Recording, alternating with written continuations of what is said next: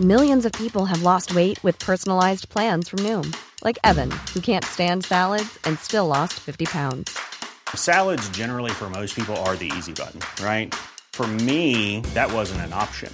I never really was a salad guy. That's just not who I am. But Noom worked for me. Get your personalized plan today at Noom.com. Real Noom user compensated to provide their story. In four weeks, the typical Noom user can expect to lose one to two pounds per week. Individual results may vary. Burrow is a furniture company known for timeless design and thoughtful construction and free shipping, and that extends to their outdoor collection. Their outdoor furniture is built to withstand the elements, featuring rust-proof stainless steel hardware, weather-ready teak, and quick-dry foam cushions. For Memorial Day, get 15% off your Burrow purchase at burrow.com slash ACAST and up to 25% off outdoor. That's up to 25% off outdoor furniture at burrow.com slash ACAST. When you're ready to pop the question, the last thing you want to do is second guess the ring. At Bluenile.com, you can design a one of a kind ring with the ease and convenience of shopping online. Choose your diamond and setting. When you find the one, you'll get it delivered right to your door. Go to Bluenile.com and use promo code LISTEN to get $50 off your purchase of $500 or more. That's code LISTEN at Bluenile.com for $50 off your purchase. Bluenile.com code LISTEN.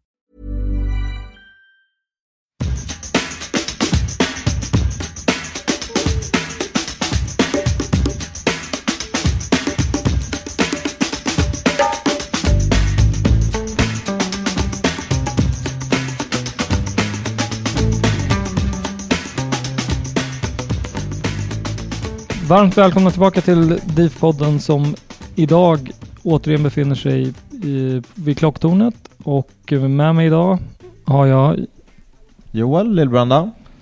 som har varit med förr, välkänd. Eh, och som gäst så är det också en rätt välkänd person. Det är ingen mindre än Henrik Berggren. Välkommen! Tack så mycket. VD för Djurgården Fotboll ska vi säga. Hur är läget? Alldeles utmärkt. Alldeles utmärkt. Mycket att göra de här dagarna? Ja, det är mycket att göra. Vi har eh, kanske vår liksom hektiskaste, mest hektiska tid här nu. Någonstans eh, ja, mitten av november och fram till, till eh, seriestart i, i, eh, ja, i allsvenskan då april. Men sen drar ju, det drar ju igång träningsmatcher strax och, och sen börjar Svenska Kuppen och sådär. Så det är en hektisk tid. Och hur upplever, upplever du att vi ligger till då? Eh, nej, men det känns bra såklart. Något annat kan jag ju inte svara. Vi har eh, eh, gjort några bra värvningar både på dam och, och herrsidan. Och, och på damsidan är vi väl i princip klara. Eh, på herrsidan kan det väl hända någonting mer. Men jag ska ju komma ihåg att transferfönstret stänger ju inte för att ta in spelare förrän i början av april. Men ska vi sälja någonting till de större ligorna så är det någon dryg vecka eh, kvar. Ont om tid? Eh, ja, men vi är eh, väl förberedda på det vi vill göra och har ganska lång erfarenhet av de här eh, transferfönstren. Så det, det, eh, vi, vi har erfarenheten av det. Mycket rävspel nu eller? Eh, ja, men alltså, vi ska väl kanske komma tillbaka till det sen och det här är väl egentligen Bosse Anderssons liksom specialområde när ni intervjuade honom här för ett, ett, ett tag sedan. Eh, spelarmarknaden är ganska komplicerad och eh, eh, det är lätt att det, liksom, det, det, kan bli fel. Men då, då är det erfarenhet och hårt jobb och, och försöka ligga lite några steg före och ha lite alternativ också om det inte blir riktigt som man hade eh, tänkt sig. Mm. Innan vi kickar igång så tänker jag att du får presentera dig själv lite. Många vet ju vem du är men långt från alla. Eh, ja, jag fyllde 50 här i november förra året så jag börjar känna mig eh, gammal nu. Sinnet är nog inte så gammal. Jag har haft ungefär samma intresse i precis hela mitt liv. Eh, älskar fotboll. Eh, började följa Djurgården i mitten av 70-talet. Mina föräldrar är uppvuxna här på här ett stenkast från där vi sitter nu på, eh, på stadion. Så jag har väl en sån här klassisk liksom bakgrund. Pappa tog med mig till, till stadion och han tog på, på sommarhalvåret kan man säga. Och så och gick vi på Hovet på, på vintern och kollade, kollade hockeyn. Och, och det har jag liksom, det har jag haft med mig sedan dess. Så att eh, har eh, följt både Djurgården fotboll och Djurgården hockey i mängder av år. Men även liksom som privatperson tycker jag ju fotboll är, är, det är min sport. Eh, på hockeyn som jag fortfarande går, jag går på de flesta matcherna, det är mer att jag hejar på Djurgården. Jag fattar inte riktigt liret, men då hejar man på Djurgården som, som vem som helst. Så det är ganska skönt faktiskt att kunna göra det emellanåt också. När, eh, när märkte du att fotbollen skulle kunna bli en, ditt yrke också? Nej, men det, det, det var väl ingenting jag tänkte på när jag var liten. Jag drömde nog snarare om att bli eh, sportjournalist när jag var, eh, när jag var yngre. Innan man liksom skulle börja söka jobb och sådär. Så att jag hade aldrig någon tanke på att eh, liksom jobba med fotboll på det viset. Jag hade nog tänkt att jag, jag sitter där på läktaren. Satt här på sektion G eh, i alla år här på stadion med, med farsan och man satt på sina platser på Hovet. Så det var mer liksom ett, en, en hobby bara. Så hur, eh, hur kom det sig att uh, din liksom, karriär fick den här banan då?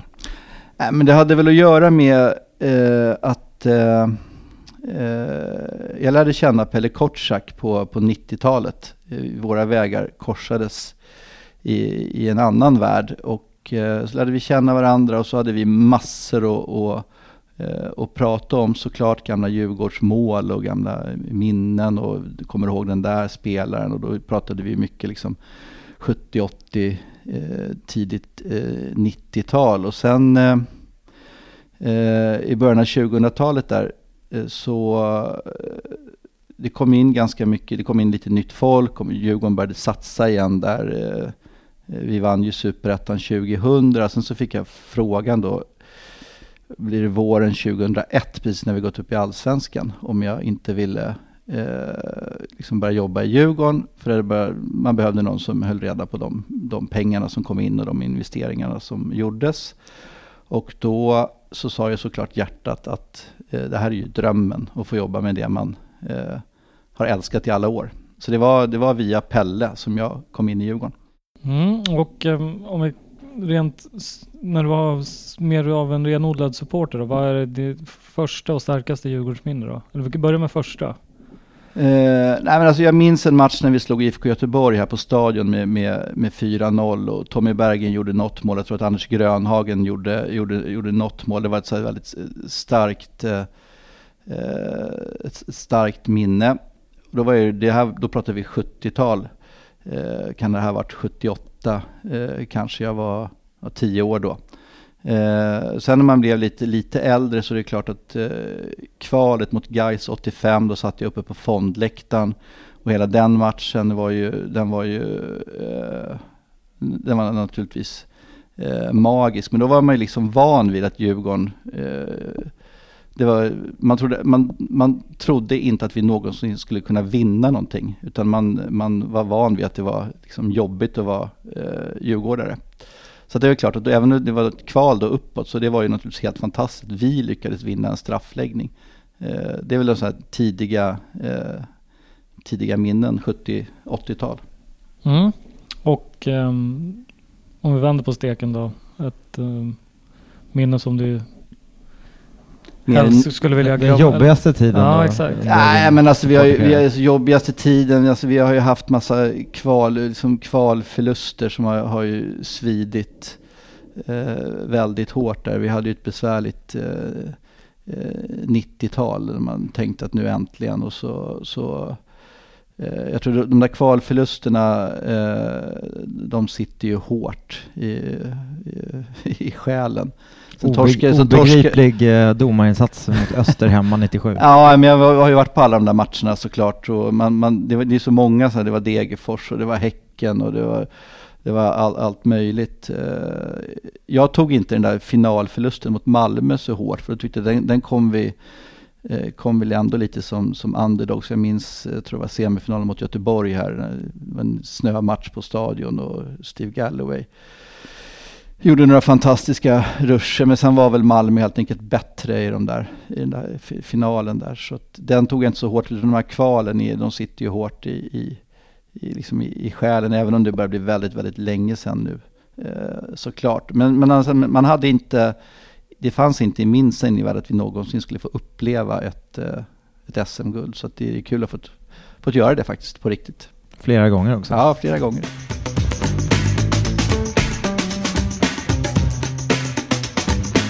Det var väl en bra presentation av dig. Vi hoppar över lite till yrkesprofilen, eller på att säga, yrkesmänniskan Henrik Berggren då. Eh, vi hoppar ett halvår ungefär. I september så gick det ut med, eh, kom, gick Djurgården ut med nyheten om att du skulle sluta som VD och ta en roll på eh, Svenska fotbollsförbundet va? Svensk elitfotboll. Elitfotboll var det. Mm. Eh, en månad senare så vände du tillbaka och och eh, det kommunicerades ut att kärleken till Djurgården blev för stor.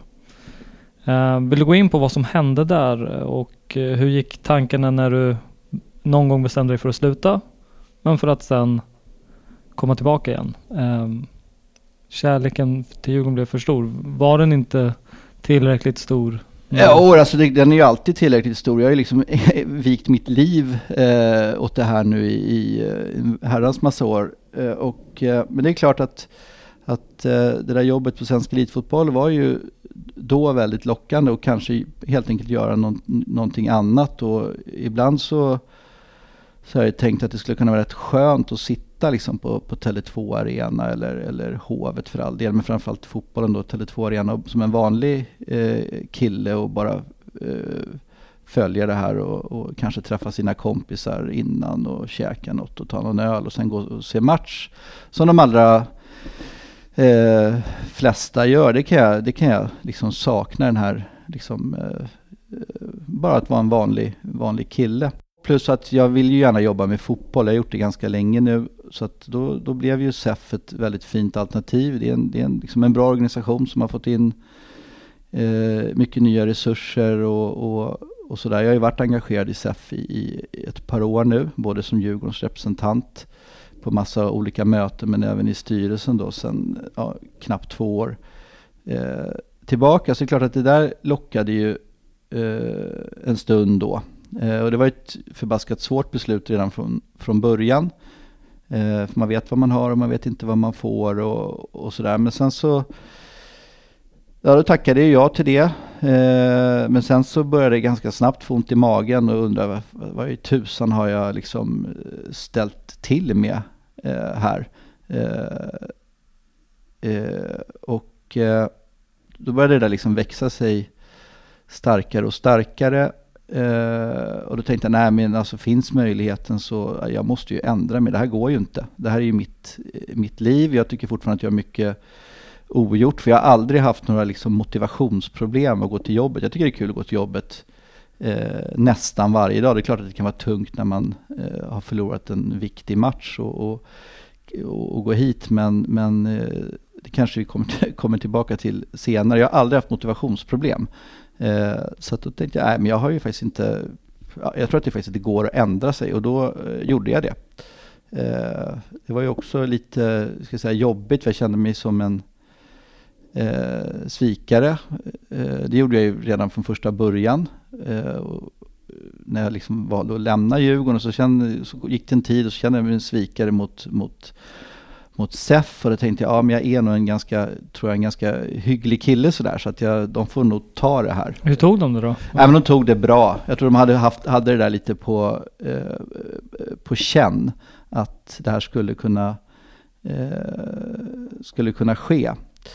Men sen var jag väl också, jag hade ju inte riktigt full koll på hur långt Djurgården hade kommit i sin liksom rekryteringsprocess för att eh, ersätta mig. För jag ville ju inte sabba någonting för Djurgården. De kanske hade tänkt något eh, helt annat. Kanske ville ha någon annan inriktning eller hade någon bra person på, eh, på G. Så det var ju en liten process där för att liksom lista ut om det skulle funka överhuvudtaget och, och komma tillbaka. För jag är väldigt noga med, jag vill inte liksom röra till det för, för framförallt inte för Djurgården. Då.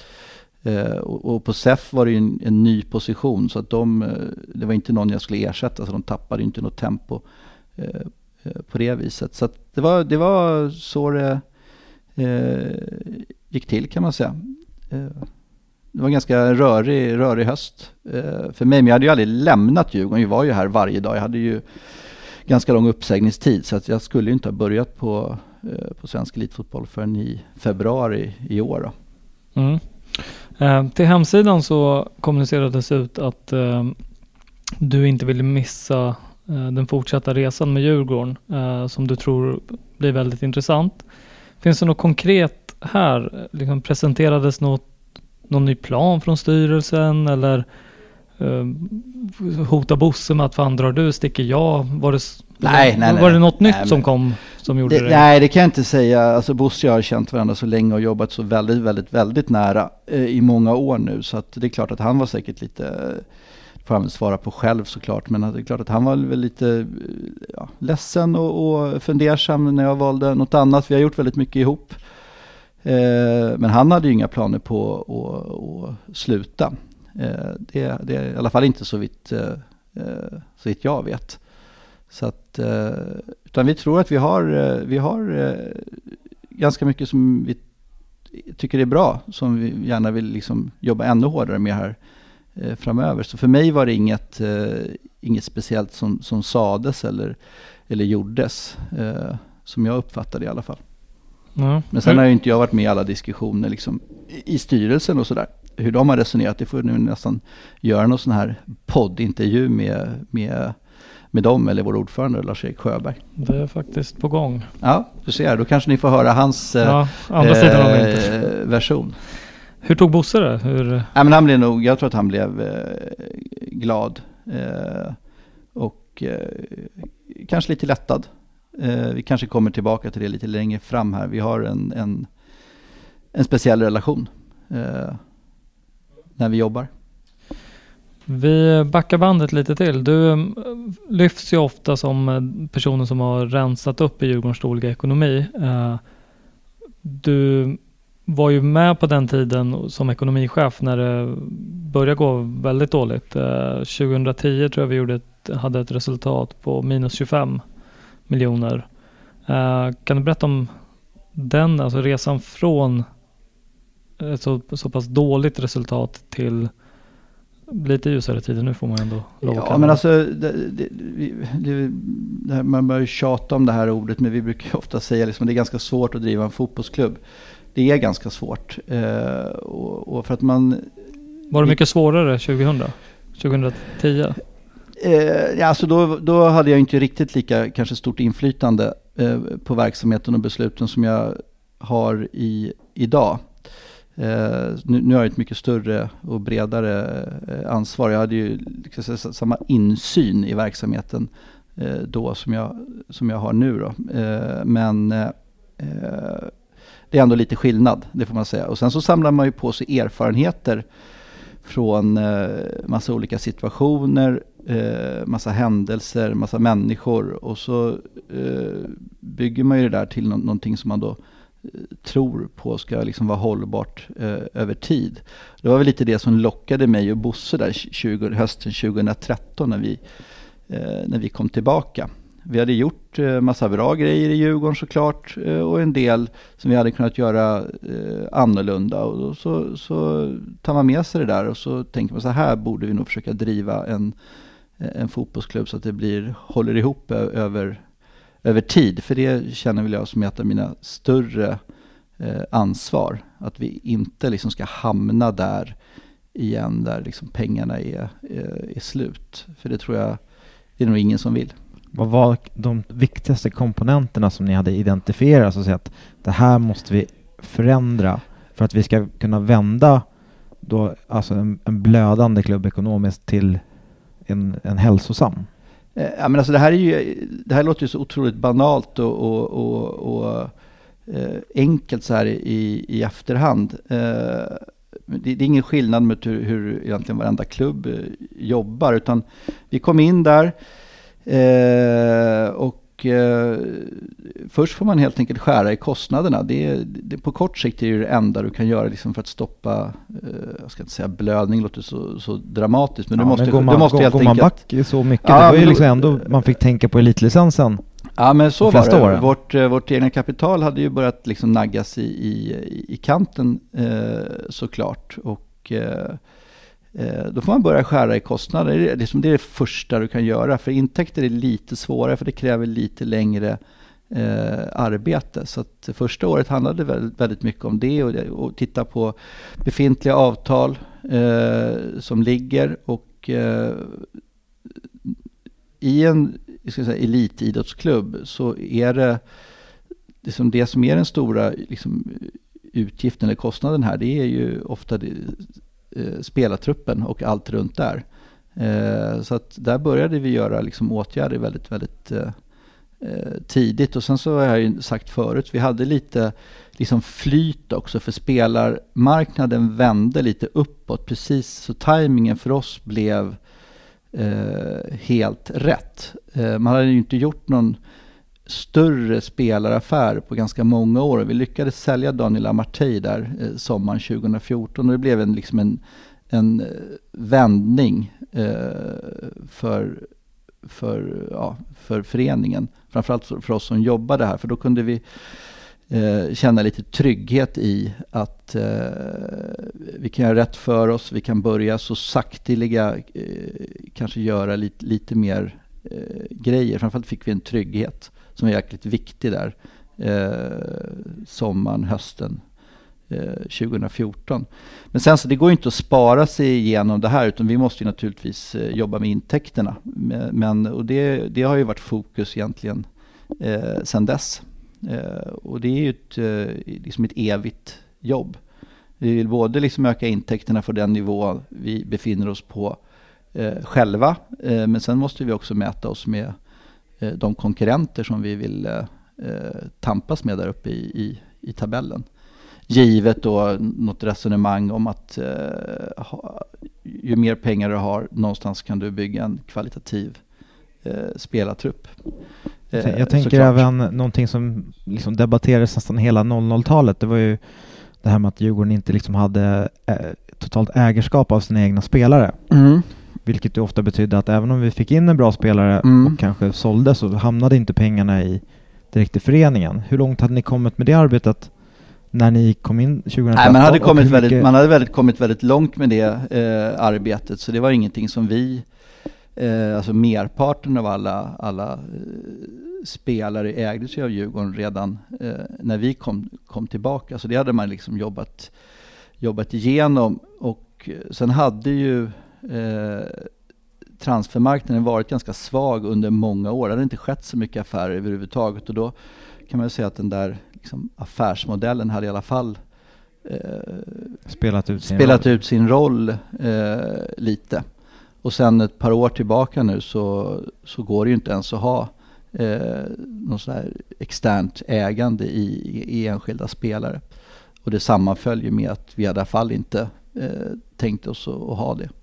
Det känns ju som att det har ju fallit ut väldigt gynnsamt för, för vår förening. Ja. Både regeln och liksom det faktiska skinnet att vi har sålt spelare och nu har vi en ekonomi som ändå är på en en annan nivå än tidigare. Mm. Mm. Att, vi, att vi klarar oss mycket mer på egna ben. Liksom. Ja, men alltså det här handlar ju om, om, eh, om frihetsgrader.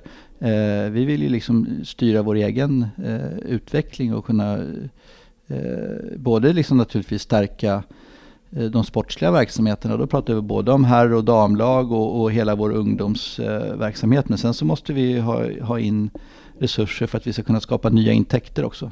Och det är väl där vi, vi eh, eh, historiskt liksom inte eh, alltid har varit tillräckligt bra. Vi kommer in på det. Ja, vi kommer säkert ja. tillbaka till det. Um, jag funderar lite kring 2013 när du, samma år som du kliver in som VD, så har Djurgården ett ekonomiskt resultat på minus 12. Och eh, ungefär sammanlagt de senaste fem åren innan det så hade vi backat 70 miljoner.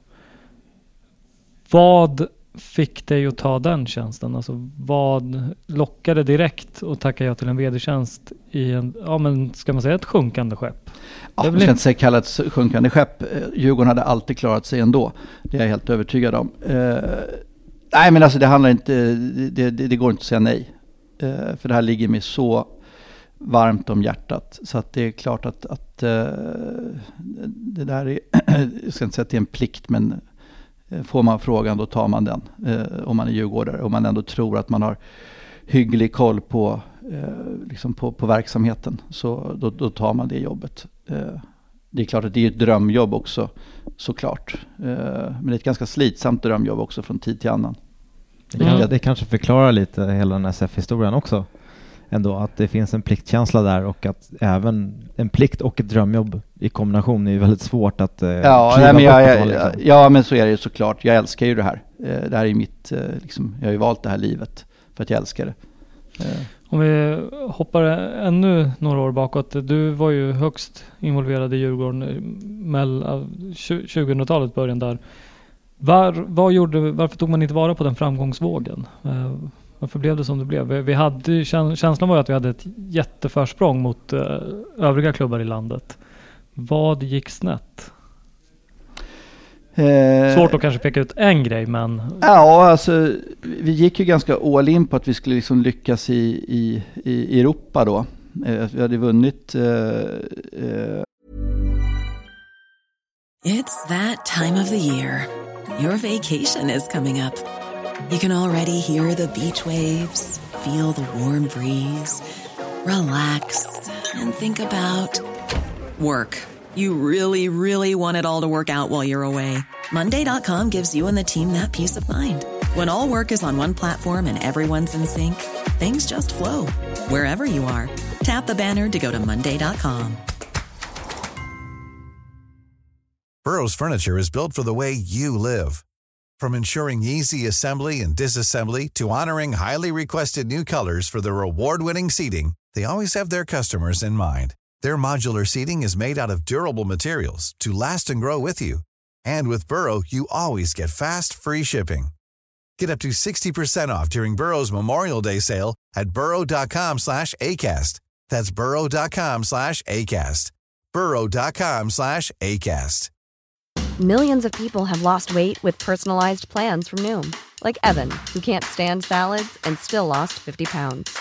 Salads, generally, for most people, are the easy button, right? For me, that wasn't an option. I never really was a salad guy. That's just not who I am. But Noom worked for me. Get your personalized plan today at Noom.com.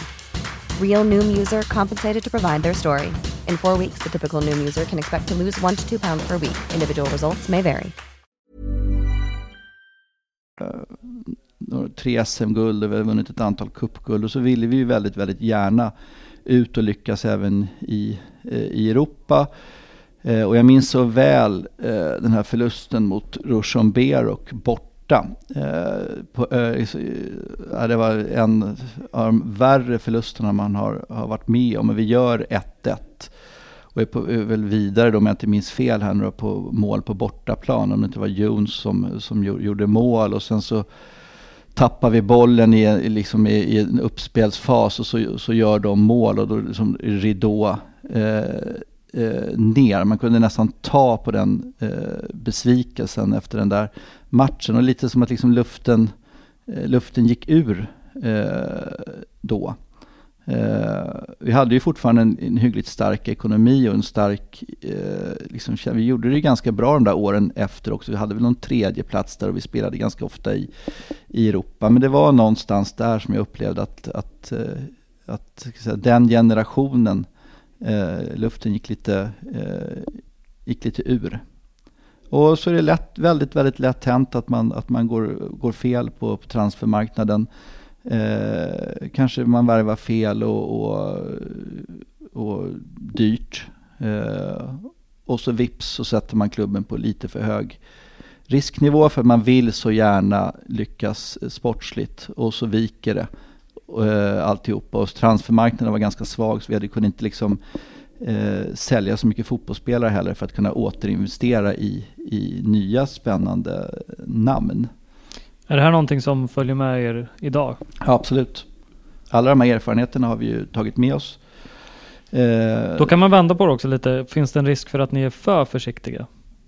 Nej, men jag tror inte det. För där tror jag, det är väl där tillbaka till, till, eh, till mig och Bosse som något litet team här. Och Bosse är ju mycket mer offensiv än vad jag är. Det tror jag inte har undgått eh, någon eh, som har följt Djurgården. Medan jag är lite, lite försiktigare. Eh, och då tror väl vi att vi kan hitta den här balansen eh, mellan sport och ska säga, ekonomi då, som gör att vi förhoppningsvis blir eh, framgångsrika framöver. Det, det jag kan tycka att man har tagit med sig lite från även när vi pratar med Bosse, det är att vi kan väl spendera, men vi tar ju med oss erfarenheten av att inte betala alldeles för mycket för en spelare vi inte är säkra på. För det, det finns ju ett par affärer sent 00-tal som liksom, det, det, det kan spräcka vår ekonomi till och med idag om vi gör liksom ett, några sådana affärer. Tänker på Prince. Nej, jag tänker på Kirin och, och kanske Oremo. Så Ja. det, det är väldigt mycket pengar som Mm. åkte ut och det, vi fick inte return varken eh, ekonomiskt eller Sportsligt. sportsligt. Nej. Så att, det är ju såklart en erfarenhet som, som man bör ta med sig. Ja, men de tar man ju med sig. Vi, både jag och Bosse, framförallt Bosse, vi var ju, vi var ju med i de, alla de där eh, eh, affärerna. Så att, eh, men man ska ju komma ihåg också att, så vitt jag vet i alla fall, det finns ju liksom ingen någonsin som har försökt göra dåliga affärer. Man har ju värvat de här spelarna för att man faktiskt trodde att det skulle bli eh, succé. Eh, och, och ibland blir det inte det, för det är ändå människor vi har att, att göra med. Eh, och eh, vi kommer säkert göra dåliga fram, affärer framöver också. Förhoppningsvis gör vi fler som är, är bra. Och sen följer vi Djurgården så e-, extra noga. Vi tittar inte så mycket på, på alltid på all, vad alla andra gör i hela fotbollsvärlden. Men jag tror alla klubbar kan känna, oh den där skulle vi inte ha eh, värvat. Eller det där var lite för dyrt. Och så kanske man gör några bra. Eh, men vi, vi är väldigt fokuserade på, på Djurgården. Man vill ju helst aldrig göra en dålig affär. Men jag tror att det, det kommer ju tyvärr hända även eh, framöver. Men vi kan ju inte göra fler dåliga än bra. För då, då, då bär ju inte det här eh, över tid. Hur, hur ofta är du och Bosse väldigt oense Ja, om saker eh, vi, vi, sit, vi delar ju rum här på, i klocktornet. Så att vi pratar ju om det här exakt varenda dag. Så liksom besluten om hur vi ska agera växer ju fram i alla de här dagliga samtalen som vi har. Både på vårt, eh, på vårt rum men även precis exakt varenda dag per telefon på kvällar och helger och vilken dag som, eh, som helst. Så då verkar ju beslut fram. Så här, men så här, så här gör vi. Och då kan man säga att Bosse driver på, jag är lite sådär försiktigare och så tror vi att det då förhoppningsvis blir bra i, i slutändan.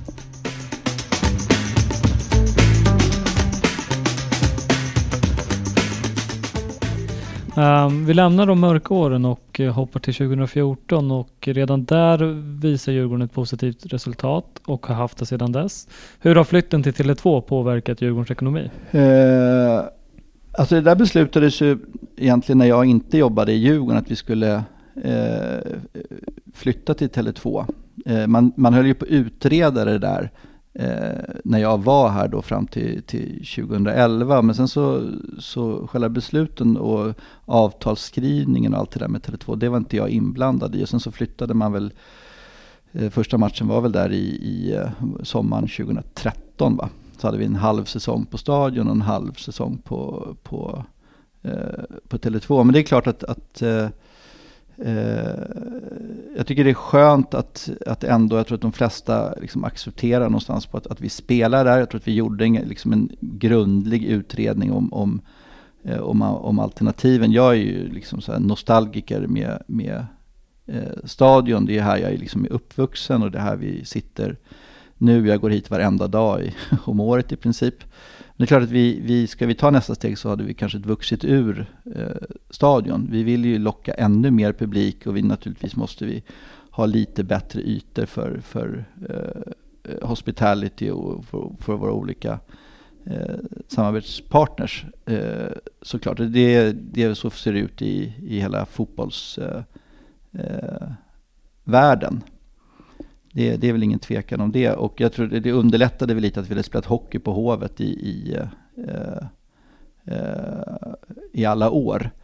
Men det är klart, man, man eh, kan ju fortfarande drömma om någon, någon eh, liksom, egen arena någonstans. Men, men eh, det är ju inte ekonomiskt försvarbart som det ser ut, eh, som det ser ut idag för oss. Eller för inte särskilt många andra heller för den delen. Med dagens eh, erfarenhet, om du fick backa tillbaka och kunna bestämma att nej, nej, vi, vi stannar kvar på stadion och löser alla de problemen som var. Hade du valt att Djurgården fick lira kvar på stadion och fortfarande att Hammarby fick husera på Tele2 och AIK fick sitt Friends. De förutsättningarna precis de Ja, samma. det blir ett hypotetiskt resonemang. För de kalkylerna som gjordes då, de höll inte riktigt ihop. Eh, om man bortser från att det inte gick att bygga på, på Östermalms IP av några olika anledningar. Så kalkylerna höll helt enkelt inte ihop eh, för oss att, eh, att äga en arena själv. Men det är klart att om någon annan ägde den och vi var hyresgäst som, som, som vi är idag på, på Tele2, då det är det klart att, att det hade kunnat passa oss bra. Det är ingenting ni jobbar aktivt med? Nej, det är ingenting vi jobbar... eh, Nu sitter vi i ett avtal med, med Tele2 och vi, jag ser inte liksom på, nu på kort sikt att vi eh, ska driva det projektet. Med tanke på eh, hur bra det har gått för klubben ekonomiskt och eh, även sportsligt senaste, ja kanske inte senaste säsongen men i alla fall säsongen innan dess. Hur många är det som har ryckt i dig förutom Steff? Eh, Steff nej, det är, det är ingen som... Nej, det är ingen som har ryckt i, ryckt i mig. Det är det inte. Det är väl skönt för vår del. Ja, det, hoppas det. Uh, vi kliver över lite till spons och reklamintäkter och Mm. jag har uppgifter här som är visserligen från 2017 och Allsvenskan 2017 då. Men det är tydligt att vi ligger en bra bit efter våra konkurrenter. Eh, om vi bortser från MFF i det hela då. Eh, Göteborg hade då nästan 37 miljoner. Eh, sen följt av Elfsborg på 34, Hammarby på 31, AIK på 28 och vi på 25. Eh, det är ändå ganska många miljoner efter tvåan För det Göteborg. första kan man ju fråga, överensstämmer det med din eh, uppfattning om, eh, om vår, vår plats i liksom... Jag tror vi är lite bättre än hierarkin? sådär faktiskt. För det finns några förklaringar. Eh, som, de där siffrorna mäter ju, mäter ju liksom brutto eh, siffror och sen så kanske någon räknar in souvenir eller merchandise och några andra gör inte det. Eh, vi gör ju inte det i och med att vi har ju det utanför i ett gemensamt eh, bolag tillsammans med eh, Djurgården Hockey. Så ibland kan det bli att man jämför eh, äpplen och, och päron här. Och dessutom så, som ni säkert känner till, så har ju vi sedan ett par år tillbaka ett samarbete med Eh, ett företag som heter ISP som sköter mycket av vår liksom så här, kommersiella försäljning exklusive eh, de här huvudpartnerserna som vi förhandlar själva och de får ju en, liksom en provision på det eh, jobbet som de gör. Och sen så får vi pengarna, så vi får ju en nettoslant av dem. Vilket gör att jag skulle gissa att det där jämför, då jämför vårt netto med andra eh, föreningars eh, brutto. Plus att jag inte riktigt vet hur merchandise eh, hanteras hos våra eh, kon- konkurrenter. Det som egentligen är intressant här när det väl kommer liksom till kritan det är ju hur mycket pengar du har kvar. För allt det här är ju, handlar ju om marginal eh, affärer. Du kan ju sälja sponsorpaket eh, för en massor av pengar men sen så måste du leverera massor också. Så har du inga pengar kvar och kanske utveckla det som är vår kärnverksamhet, det vill säga fotboll. Så det som egentligen man ska mäta är hur mycket pengar det blir kvar av den här eh, verksamheten. Och där har vi haft en väldigt bra utveckling de här senaste eh, tre, fyra åren. Och den fortsätter. Eh, vi är eh, liksom väldigt långt gångna nu 2019. Vi har i princip redan nu slagit, slagit siffrorna för eh, eh, 2018. Så det, vi har en väldigt bra utveckling på det där. Sen, sen ska jag inte säga att jag kan i detalj vad våra konkurrenter gör. Men jag tycker för oss känns det just nu, vi är på väg uppåt och det är liksom det viktigaste, att riktningen är rätt. Vill du kommentera våra nettosiffror de senaste tre åren, fem åren? Liksom vad, vad, tal, vad låg vi på för fem år sedan och vad låg vi på? Nej men de har ju i princip dubblats, Eh, vi är väl uppåt. eh, Från? Eh, alltså från. Vi har ju varit, historiskt så ska jag säga, att vi har ju inte varit toppen på det här. Det ska erkännas. Så, så att när vi tog in ISP då för en tre, fyra år sedan, då kände vi, väl, i alla fall jag kände att att vi måste göra någonting nytt här. Vi måste göra liksom så kallat Alexanderhugg och testa någonting nytt. För jag tycker inte vi hade varit tillräckligt eh, bra eh, på det här. Det har jag sagt i, i andra sammanhang. Eh, och och då, då blev det ganska lyckosamt för oss i kombination med att vi fick in ett par nya större eh, partners då, då naturligtvis Prioritet Finans eh, eh, sticker ut och det var ju Bosse själv som fixade den. Och sen så hjälpte jag till lite också, det var hans eh, kontakt från början. Är vi attraktiva då bland Ja, jag tycker det. Ja, absolut. Det är vi. Om man då ser på, Fotbollen är ju het i Sverige Mm. eh, i största allmänhet. Eh, den är het. Men, men det man ska komma ihåg är att det är, inte, det, det är ingen walk in the park där. Man får jobba ganska länge för att få in eh, sponsorer. Du måste liksom leverera tillbaka. Vi vill ju ha långsiktiga eh, liksom långsiktiga lösningar så att det inte är bara någon som kommer in ett år. För att, för att ersätta sponsorer på, på högre nivå, det, är, det, är, det kräver sitt, eh, sitt arbete innan. Mm, och arbete kostar ju pengar också. Ja, för det är inte så att det som, liksom sponsorer ringer in och kan vi få sponsra Djurgården? Det är ett hårt arbete varje dag. Det är att kavla upp ärmarna för de som, eh, som jobbar med det. Om man då ser till att, eh, att pa- partners ser ganska bra ut, alltså Mm. vi är relativt nöjda med det och det, det funkar. Finns det några andra kommersiella bitar där du känner att vi har ett, liksom mycket att utveckla? Nej, men om, man, om vi, ska, vi tar lite fotbollsekonomi då. Det är ändå det, det är liksom min specialgren. Så vi har ju... Eh, vi, kan, vi kan ta det viktigaste till sist.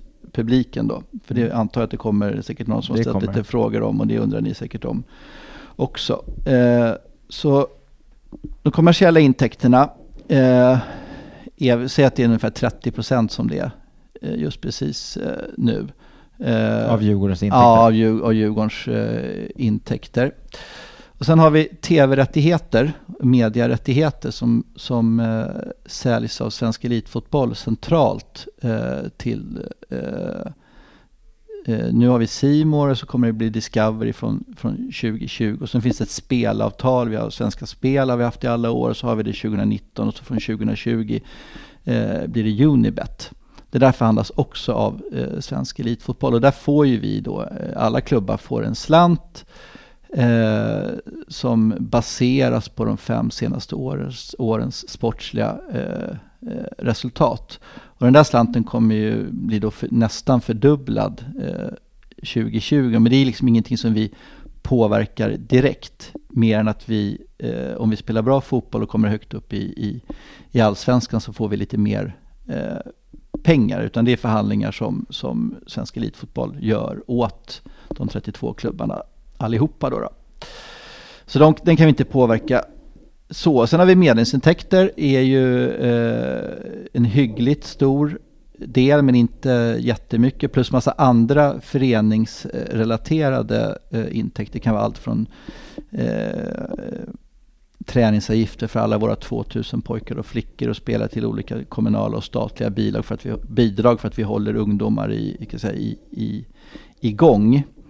Eh, så att det är ungefär 20 procent och, och de här tv och media och spelrättigheterna som jag pratade om är, är ja, någonstans eh, eh 10-15 procent. Och sen så återstår det ju någonting och då är det ju publiken. Eh, och tillbaka till liksom vad man kan göra med alla de här delarna. Vi har en positiv utveckling när det gäller Eh, de kommersiella samarbetena. Det går uppåt, stabil tillväxt. Vi försöker ligga någonstans 10-15 procent varje år och se till att då hålla reda på marginalerna, hålla reda på leveransen så att det blir motsvarande slant på sista raden.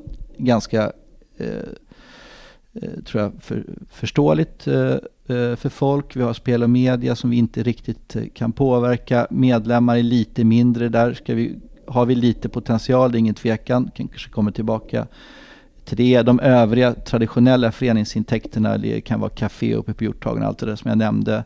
Det ligger ganska stabilt. Men det som är kvar då det är ju publiken såklart. Eh, och där har vi ju haft ett ganska dåligt 2018. Eh, måste jag säga. Mm. Får, får jag flika in med lite siffror där? Ja. Eh, 2016 hade vi ett snitt på 13 392. Eh, 2017 ökade det till 16 241. Och förra året så kröp vi tillbaka till 12 306. Mm. Eh, det är alltså en minskning, förra årets publiksiffror är en minskning med nästan 10% från 2016 och nästan 25% från 2017. Mm. Eh, hur, liksom, hur, vad, vad tas för åtgärder för att det här inte ska fortsätta? Eller att vi tvärtom ska, någonstans på något årsmöte för inte så länge sedan så talade vi väl om ett publiksnitt på 16 plus? Ja, men alltså vi vill ju högre än så eh, såklart. Vi vet ju att, att eh, det blir en fantastisk stämning och dessutom så, så eh, vill vi gärna ha de där pengarna för att utveckla vår eh, eh förening. Det är ingen, det är ingen tvekan Men jag ska bara lägga till lite där att eh, Eh, det du nämner nu det är liksom publiksiffrorna som är liksom de officiella. Men sen så eh, finns det ju något annat som är biljetter som är ute liksom i systemet som vi har sålt och då är ju siffrorna eh, lite högre än de siffrorna du nu nämner. Och vi har haft ett eh, eh ganska mycket folk som helt enkelt inte har kommit fast de har haft biljett och det, och det där blir ju säkert mer påtagligt när vi inte har lirat. Vi lirade inte så himla bra fotboll i somrar, somras och eh, tidig höst. Sen avslutade vi hyggligt. Men det var väldigt mycket frånfall från framförallt säsongare då som helt enkelt inte kom, men som har betalt sin biljett. Så vi har intäkten. Så det är inte riktigt så. Nej, men eh, bör man inte vara orolig för att, jag menar, jag tänker mig att om det är 3000 som inte eh, dyker upp mm. förra året. Eh, vad säger att de 3000 kommer köpa inför i år? Nej, men det, man, får ju, man börjar ju om i princip eh, varje år med de här intäkterna. Vi håller ju precis på nu med den här säsongskorts ja, Det är klart, det, det känns ju som ett litet varningstecken. Ja, ja, ja herregud. Alltså här, det finns kanske ett x antal där ute som känner att ah, men det var inte så mycket valuta för pengarna 2018 liksom, så att kanske skippar säsongskortet 2019. Mm. Även om in, liksom, ja, publiksnittet inte direkt korrelerar med intäkterna under 2018 jag kan säga så här, oavsett hur, hur vi mäter, om vi pratar publik, om vi mm. pratar biljetter, så är det nog såklart värdelöst att det blev en minskning eh, 2018 i förhållande till både 2017 och 2016. Och det ska vi försöka råda bot på några 2019.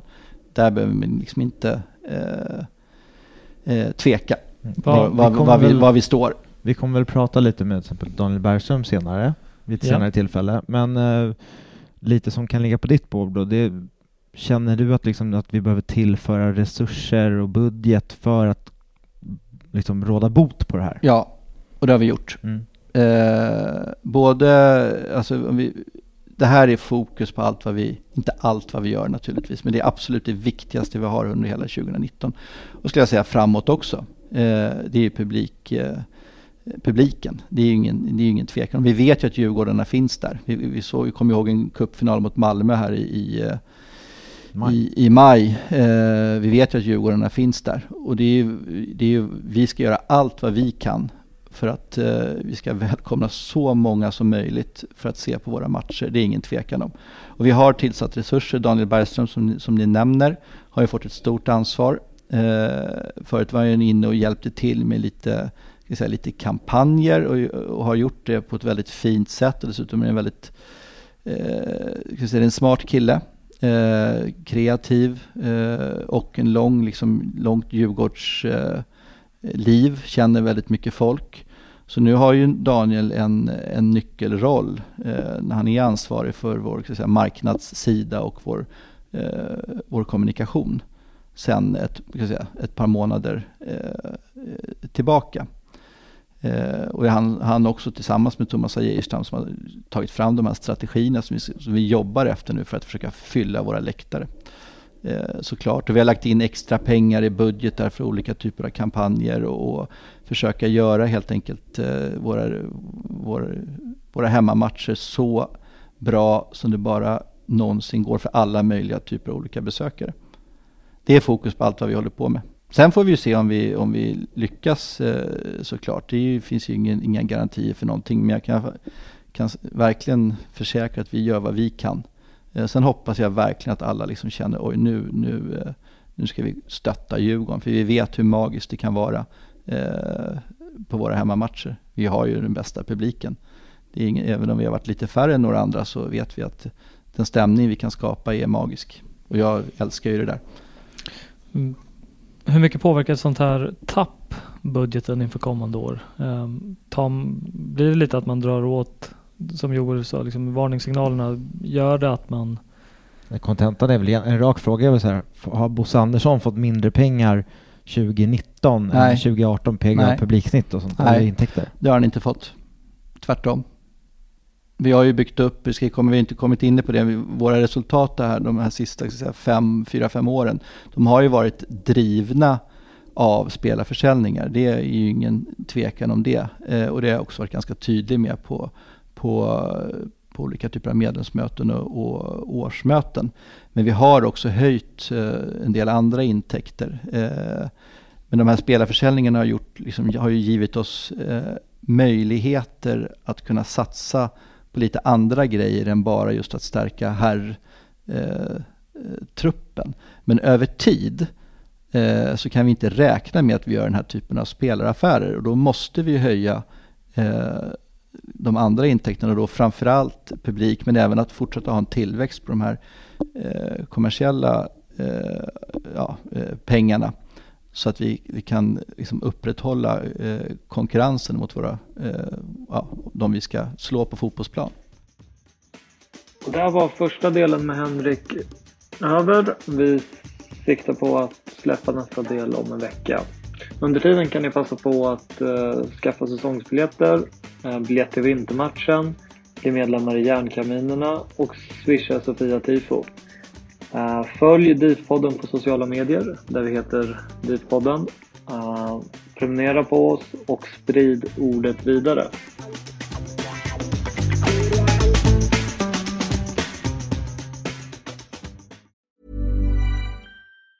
Normally, being a little extra can be a bit much, but when it comes to healthcare, it pays to be extra. And United Healthcare makes it easy with Health Protector Guard fixed indemnity insurance plans. Underwritten by Golden Rule Insurance Company, they supplement your primary plan, helping you manage out of pocket costs without the usual requirements and restrictions like deductibles and enrollment periods. So when it comes to covering your medical bills, you can feel good about being a little extra. Visit uh1.com to find the Health Protector Guard plan for you. Planning for your next trip? Elevate your travel style with Quince. Quince has all the jet setting essentials you'll want for your next getaway, like European linen, premium luggage options, buttery soft Italian leather bags, and so much more. And it's all priced at 50 to 80% less than similar brands. Plus, Quince only works with factories that use safe and ethical manufacturing practices. Pack your bags with high-quality essentials you'll be wearing for vacations to come with Quince. Go to quince.com slash trip for free shipping and 365-day returns.